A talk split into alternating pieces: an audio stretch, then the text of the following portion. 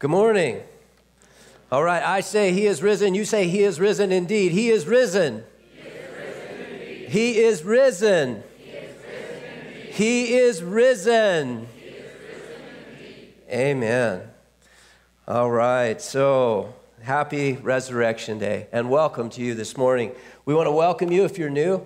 Uh, we are grateful, however, you made your way here today. We're thankful that you've come, that you've uh, have come to, to worship, to hang out with us uh, this morning. If you've joined us online and you're new, we also want to welcome you, and we are grateful for the opportunity to uh, just to fellowship together and to get to know you. We would love the privilege of knowing you more. If you're looking for a church home, we certainly hope you might find one here, but also recognize there are a number of great churches here in Sheridan, and we just hope that you would find a church that God calls you to and knit into that church and serve there. So, we are to Resurrection Sunday, and this is the completion of our, our uh, you know, our, our Easter uh, sermon series here. Um, we, we started with the idea that Jesus came, He came. And we talked about what a profound idea that that was, that the God of the universe came seeking after a relationship with us that Jesus came and that he was born uh, to a, a, virgin birth, uh, a supernatural birth, that he was 100% God and that he was 100% man. That he came on purpose to pursue a relationship with us, to pay the penalty for sin, so that he might substitute his life, his righteous life, for ours and pay the penalty for sin. And we talked about how he, in the process of his ministry, that he loved that he walked among us, that he, he reached out, that he touched those who were considered untouchable, that he went to the margins of society, that he reached out to the outcasts, that he loved so well in the world that, that around him, and that he modeled that love for us, for his people, and has told us to go and to do the same thing. We looked at the idea that he prayed, and then in John chapter 17, we had this glimpse of this prayer and this picture of the Trinity and how we've been pulled into that relationship as believers. We, we saw this intimate eh, exchange between the Father and the Son, and a prayer for the disciples, and then a prayer for all of those who would come, who would uh, be uh, his church eventually. We saw that, that glory has been shared with the church and that word, his word has been shared with the church and work has been given to the church and that it has all been crowned with love, with the love of God. Pastor Mike last week talked about the idea that he died and, and what does the cross mean and the implications of the cross and, and that, that Jesus um, went willingly to the cross on our behalf, again, so that he might purchase us. And today we want to talk about the concept and the idea that he rose. And like Ben was talking about, uh, Corinthians 15 tells us that, that if, if the resurrection isn't true, that Christians are to be pitied more so than any people out there. That the reality of it is, is that the, the resurrection is the completion of the gospel message. It is the foundation of our faith. And all of the things that precede it without the resurrection would have absolutely no bearing or no meaning to us whatsoever. We would have no reason to meet here today. It is the gospel, it's the idea that we fell and that God came to redeem us. That, that Jesus shows himself through the Gospels and through his life and his resurrection to be the one, the awaited Messiah, the one who would come, who would be the Savior of the world. It is the beginning of God's redemptive work of all of his creation that one day he will bring to a total and complete uh, uh, place. Uh, he, will, he will redeem all of creation, even the earth, one day in the final days. It's his faithfulness and his commitment to restore his people and his church and his world that he's created. Resurrection is the vindication of the righteous life of Jesus. What it means is this it means that Jesus wrote this check for a debt that we had that we could never pay. And this check was too great for us to even ever wrote. And the resurrection is proof that the check cleared the bank, that the transaction is now a done deal, that it is sealed, it is over with, and we can rest in that place. If eternity had a sinner, the cross and the resurrection would be it. It is the resurrection that turned the world completely upside down. It changed our calendar. It changed everything about the world that we live in, and it continues to change the world that we live in even today. Without it, Christianity would have faded into obscurity. Resurrection is the foundation of our faith, it is the foundation, absolutely, of Christianity. So, Let's look into it a little bit here. In uh, 1 Corinthians chapter 15, which is a chapter that Paul writes to the church at Corinth. And, and this chapter is all about resurrection. This, this first little bit here is a foundational creed that was handed down to Paul, that Paul handed to the church at Corinth. So, why is that important? It's important because what we want to come to understand, not that our faith is one that is totally based on, on the idea of historical verification, but I want to tell you that there's more out there than what we sometimes believe. That there is a reality to our faith, that our faith isn't just a completely blind faith, that we have to understand that God intersected into history. And that we're talking about real history. We're talking about a real life. And that most, almost all reasonable historians, whether they're Christians or non Christians, will uh, not try to disavow the idea that Jesus lived. They will tell you that Jesus was a live man who walked on the earth about over 2,000 years ago or 2,000 years ago. Uh, the other thing that they will tell you is that he died that there's a reality to this life and to this death of Jesus. And so what we want to look at is we want to look at is what did the early church believe? What did early church believers believe? What foundationally was the church based on? And this gives us a really good glimpse and also pulls us really close into the event itself of the resurrection. So it says this, now I make known to you brothers and sisters the gospel which I preach to you which also you received, in which you also stand, by which you also are saved, if you hold firmly to the word which I preached to you, unless you believed in vain. For I handed down to you, as of first importance, what I also received that Christ died for our sins according to the scriptures, and that he was buried, and that he was raised on the third day according to the scriptures, and that he appeared to Cephas or Peter, then to the 12. After that, he appeared to more than 500 brothers and sisters at one time, most of whom remain until now, but some have fallen asleep. Then he appeared to James, then to all the apostles, and last of all, as to one untimely born, he appeared to me also. So, this is a foundational creed. Again, it's given to Paul, and Paul gave it to the church at Corinth. Now, the letter, 1 Corinthians, is probably dates around somewhere around 55 AD. And this church at Corinth was planted somewhere around 49 to 50 AD. So, Paul is saying that this creed was pre existing this church and its church plant. And, and so, uh, so there's some debate among scholars as to where did he get this? Where did this creed come from?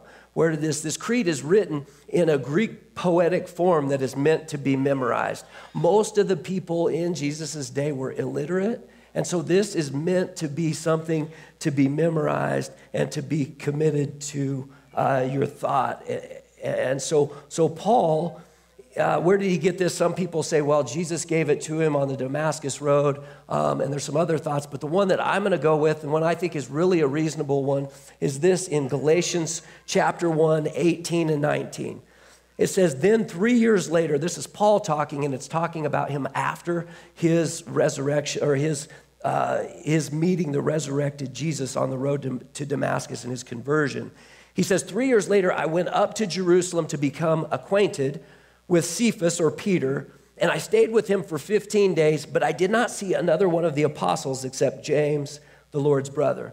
Now, if you look in the creed, there are two identities, there are two people named individually. It is Cephas or Peter, and also James are noted individually within that. I think it's not unreasonable to say that probably this was handed on to Paul from Peter and from James as they talked about this idea of the formation of the early church and what kind of creed, what doctrine that the early church is formed on. And this is very heavily formed on the idea of resurrection. And so Paul has been given this, and this probably took place in about 37 AD. So, what does that mean? That means that this takes us very close to the events of the actual resurrection. It takes us so close to that we have now eyewitness people who could refute these kinds of things, who could break down these different arguments. And so, how can we know and what kind of things can we look to today? And again, I don't think that an intellectual approach to faith is ever going to work because without faith, it's impossible to please God. Faith itself is hope in the unseen, but there are some interesting things. And one of those things that we have to look at is the empty tomb. Now, it doesn't matter where people come from, all of the scholars, historical scholars, will pretty much agree at this point that there is an empty tomb that has to be dealt with. Now, they deal with it or they try to deal with it in certain ways. They say, well, maybe the disciples stole the body, right? Maybe they came and they, they stole the body, and then they just claimed that he was resurrected and they started this new deal. Now, let's remember there is no money to be made and there is no popularity to be gained by anything like this. This whole movement of Christianity is one that is trying to be subverted, it's trying to be taken out. And, and so these guys have no advantage really to do this. But this empty tomb demands an answer. What has happened here? Because something has happened. And it's got a buzz going around the whole world at this point, or the whole known world for them at this time. And so there are different thoughts on that. One is that maybe the women just went to the wrong tomb. Maybe they just picked the wrong one and they said, oh, geez, it was empty. And, and it started from there. Or maybe he just swooned on the cross. He just passed out and then he came to later on and then he just walked on out of there. And everybody said, wow, look at that, he's resurrected. The problem with each one of those is that, is, is that there's just too many holes in those things. The Romans were experts at, at, at killing people. They, they, they, they, they knew how to do their job and they did it very well. Um, the women and the, and the, I mean, any of these things just break down at a certain point. And, and so we have this empty tomb, and this empty tomb has not really been dealt with or explained away in any reasonable fashion to this very day. As a matter of fact, the most reasonable answer to this is that exactly what we say happened, happened. Is that Jesus is who he says he is, that he, that he was risen from the dead, that he borrowed that tomb for a few days because he didn't really need it, and he walked away from it. Another thing that's an interesting thing is the honesty of the reporting. For one thing, it's uh, all four of the gospel accounts say that it was women who were the first witnesses to the empty tomb. Now, we don't think much about that, but what you have to understand about Jesus and his ministry, and especially his ministry to women, is that Jesus gave honor and, and dignity to women in a way that was so radical, we, we can't even hardly conceptualize it. It was so different. Everywhere that Christianity has prospered, so have women. But in that day, you see, women weren't considered to be credible witnesses. So if you were going to write an account of what had happened, the only way that you would say that women were the first ones and the original witnesses to this is if it really was that. It wasn't a good thing, it wasn't a good position to take, but the honesty of the reporting is another interesting thing that we look at here. Another thing is that, um, is that Peter, or the disciples had an encounter that changed their lives. We've got 11 guys left, and 11 of these guys 10 of them give up their lives for the gospel.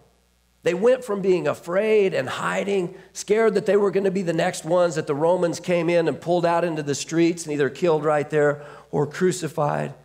And they went from that to being spirit filled um, evangelizers of the entire world, going out, proclaiming the gospel.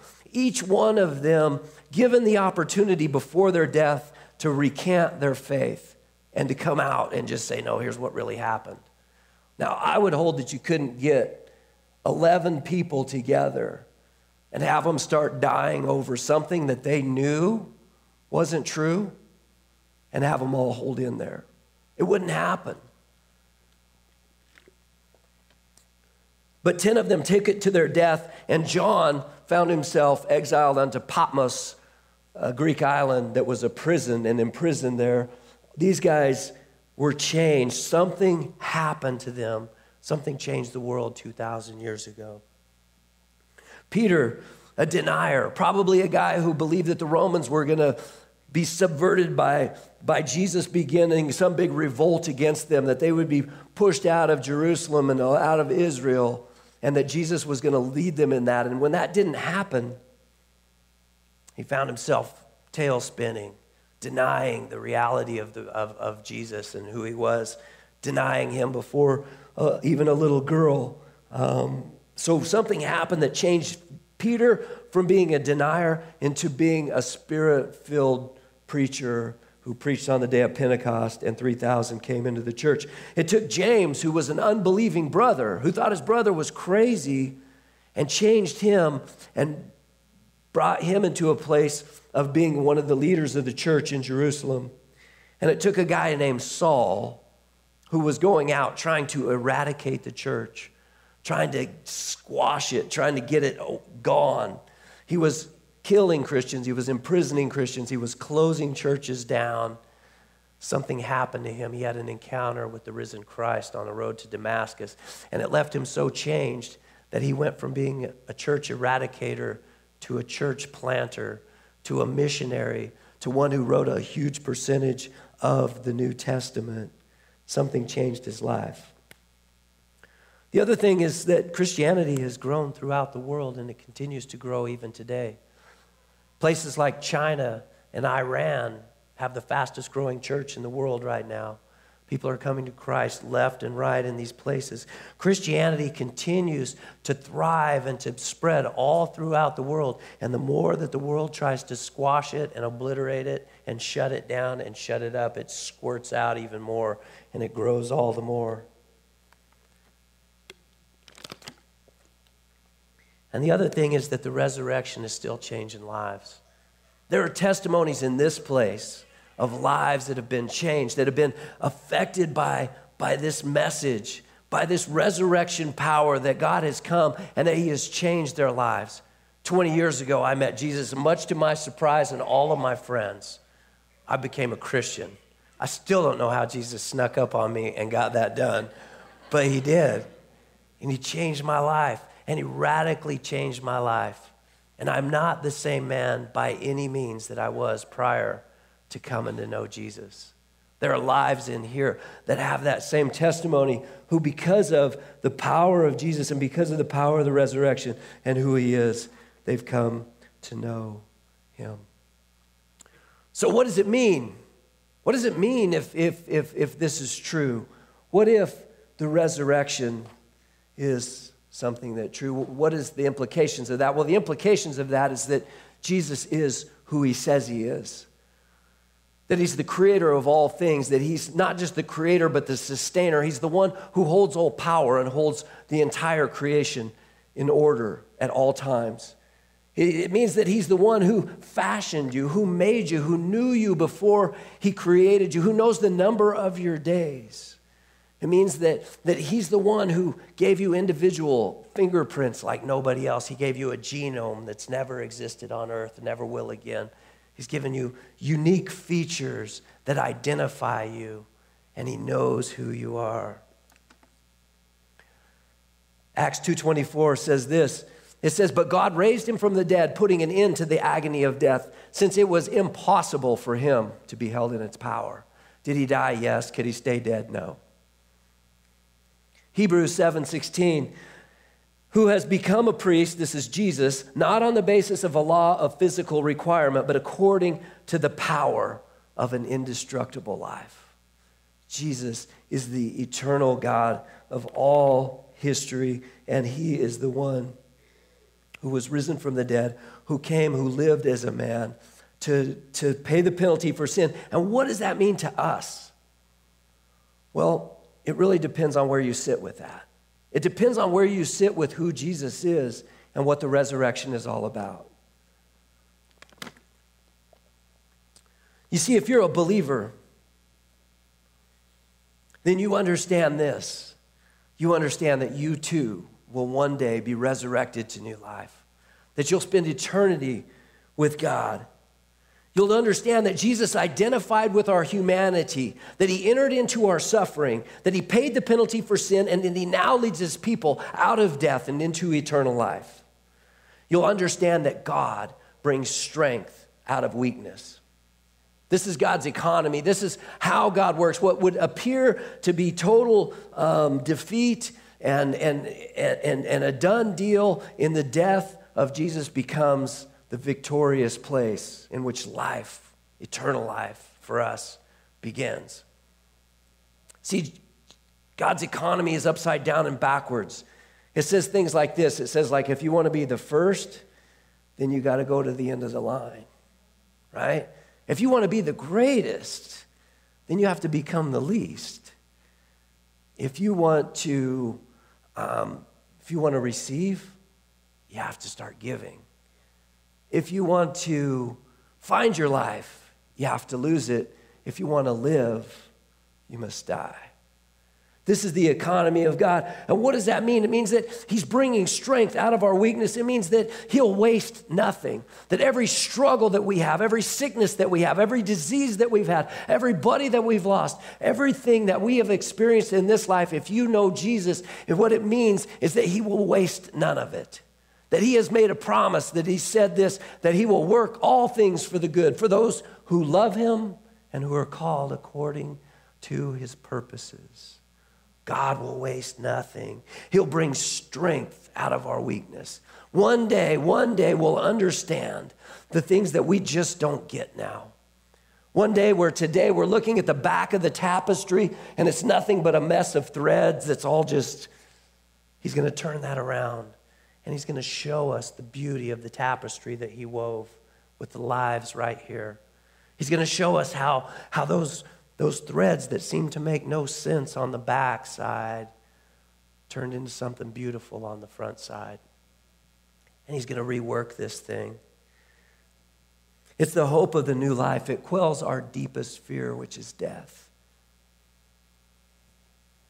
We see and believe that if Jesus was resurrected, then we also will be. It means this it means that sickness, it means that life circumstance, it means that missed opportunities, it means that the brokenness of this world and death do not get the last word. Jesus does. Amen. Amen. Let's look at this. Verse chapter 15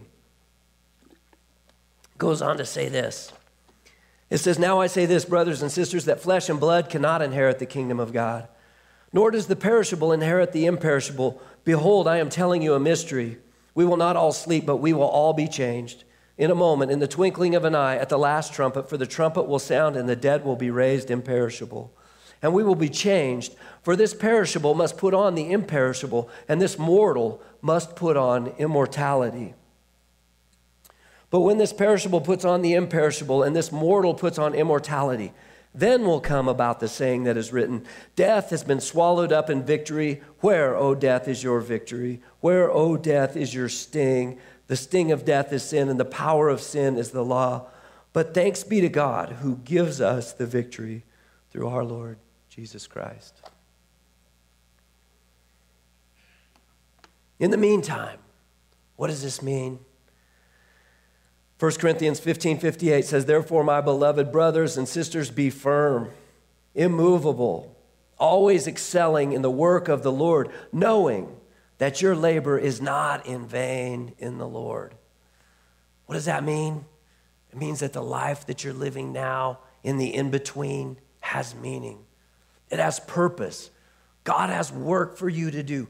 Everything that we do has the potential to have eternal value.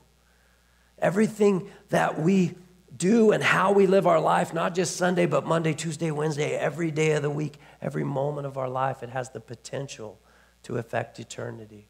So it says to, to take heart, to know that one day God is going to restore every broken thing in this world, and his resurrection is proof of that. And that not only that, but that what we're doing and how we're living and the work that you're doing today is significant. work the right job, do the right thing. Doesn't matter what we do for work, but in the work that we find ourselves working in, we can do eternal things. It's not about being a pastor, it's not about being on staff at some church. It's about living the life of Christ, about recognizing that, that there's eternal significance to the things of this world, that one day God is going to justly and rightly judge the world. And it's going to be wrapped up and it's going to be over with. And we have the opportunity today to join him in redeeming this world. He's chosen to work the redemption of this world or part of that process out through his church, through his people. He's given us great meaning. In the meantime, we're not just waiting it out in some kind of meaningless state. What you do today and how you live is incredibly significant. But what if you're here today and you're not a believer? Well, A, I'd want to tell you that, that you're welcome here and we're grateful that you're here. But, but maybe you're just, you just don't believe. And I get that. I want to tell you, I can relate to that because I came from a space of that too. I used to think Christians were the dumbest people that I knew. In all honesty, no offense, sorry. I changed. but I did. So I get it. So if you're here and you're here in a place of unbelief, that's okay. I'm glad you're here. I'm thankful you're here. I hope you come back. Love to have you come back. But I have a question for you Who will rescue you from death? Who will rescue you from death? Who will snatch you from the jaws of death when death comes for you? And it will. It will come for each and every one of us. And the resurrection of Jesus is the hope that God will snatch us out of that, that our lives will be held in his righteous right hand and none can take it out, right?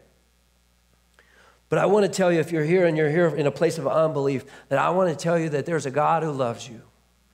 There's a God who has a plan for you. There's a God who knows you. There's a God who created you and who desires to walk in harmony and unison with you.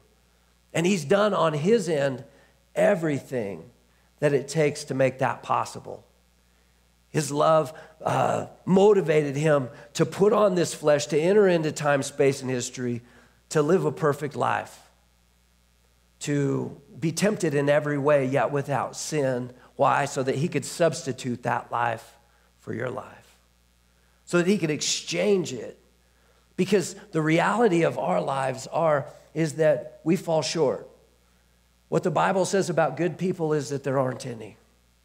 That we may see ourselves as good, we may view ourselves as that. That might be the perception that we have of, of who we are that we've done all of these other good things and we're going to use those things to justify and say, well, look, I'm really a good person because I've done all these good things. I want to just tell you that the good things that you've done aren't what's at issue between you and God.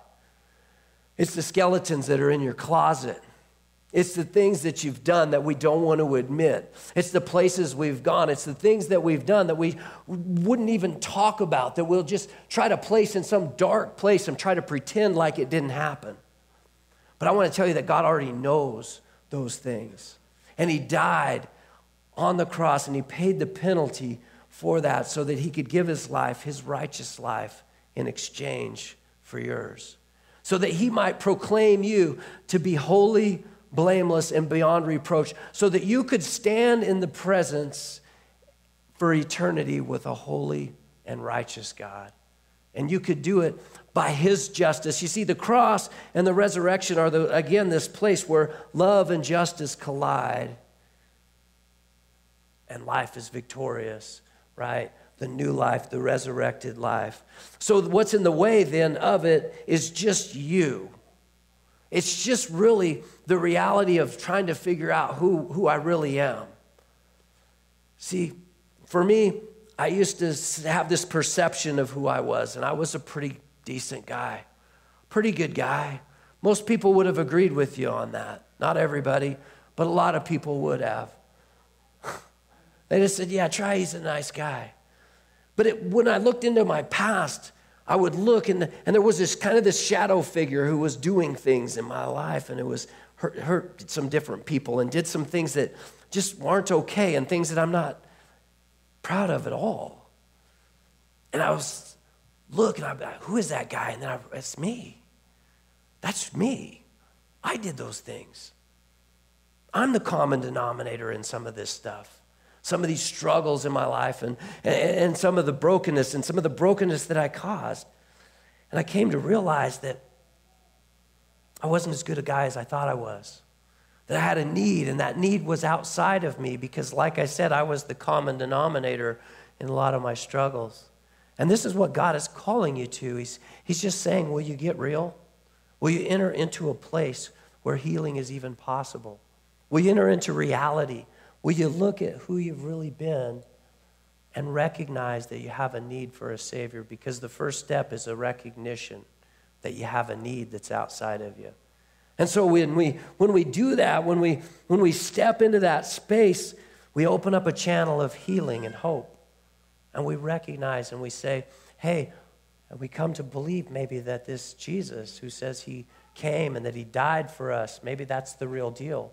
That if he died on the cross, and I have proof through this resurrection that this is the real deal and that He will save me. That I'm not just the one guy who went that much too far, but that He came for me.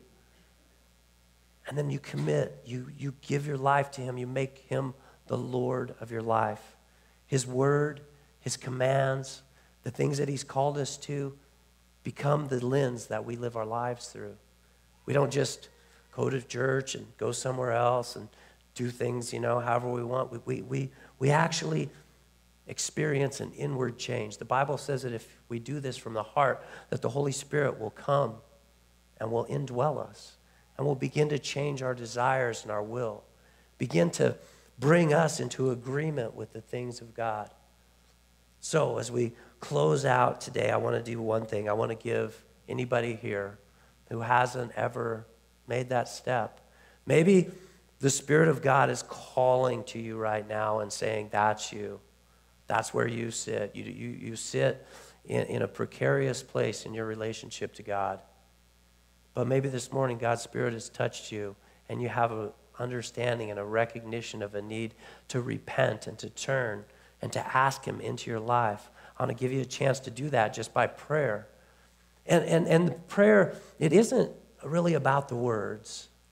It's about the heart in the words. And if you just tell God in the midst of this prayer, this truly is what I want, then there's only one way you can have salvation, and that's when it's given to you as a gift. You can't work for it, you can't earn it, you can't help enough old people across the street or be a good enough person. You can't be smart enough to have it. You can't buy it, but guess what? You can have it. By taking the faith that God has given you and investing it into this system, into his son. We all live by faith.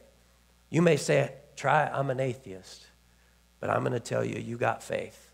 And you've invested that faith into a belief system, and that belief system is directing your life. God has given us faith, and He's asked us that we put faith in it. So if you'll, just by a willingness of your heart, agree in prayer with this prayer, the Bible says this Whosoever calls upon the name of the Lord will be saved. It also says this it says that if you confess with your mouth that Jesus is Lord and you believe that God raised him from the dead, you will be saved. So as I pray this prayer, you can agree with this prayer and you can ask God into your heart and into your life. And if you've done that, and if you're a believer, then here's what I want you to do I want you to just preach the gospel to yourself all over again. Remind yourself of the gospel. Remind yourself of what has been done for you. And remind yourself that you sit securely under the power of the resurrection right now. Let's pray together. Father, I just, I come before you just admitting my need, my sinfulness, that I am a sinful man, that I've actually done things that I'm so not proud of and I've been places that I'm not proud of. And I've just recognized that I have sin and I have a need for a Savior. And Jesus, thank you that you're that Savior that came into this world, that you're God in the flesh who's come to make a way, to make a path where there was no way for me. Thank you. Thank you that you've given your life, that you've shed your blood to purchase me. And God, I just want to commit my life to you. I want to give everything of my being back to you. Help me, Lord, to not be caught up in the temporal things of this world. Help me to live on purpose and with a purpose, knowing that you've created me just as you have, and that you placed me in this time of history, then that you have work for me to do. So, Lord, I just want to make you the Lord of my life. I want to live with you forever. I want to experience eternity with you in heaven. And so, Lord, I thank you that you have forgiven me of my sins, that you have restored me, that you have saved me, that you have lavished me with grace and with love, that you've given me your word that I might live a new direction through it, that I might even understand life for the first time ever. And I thank you for all of these things that you've done. And we pray these things in the mighty and powerful name of Jesus. Amen.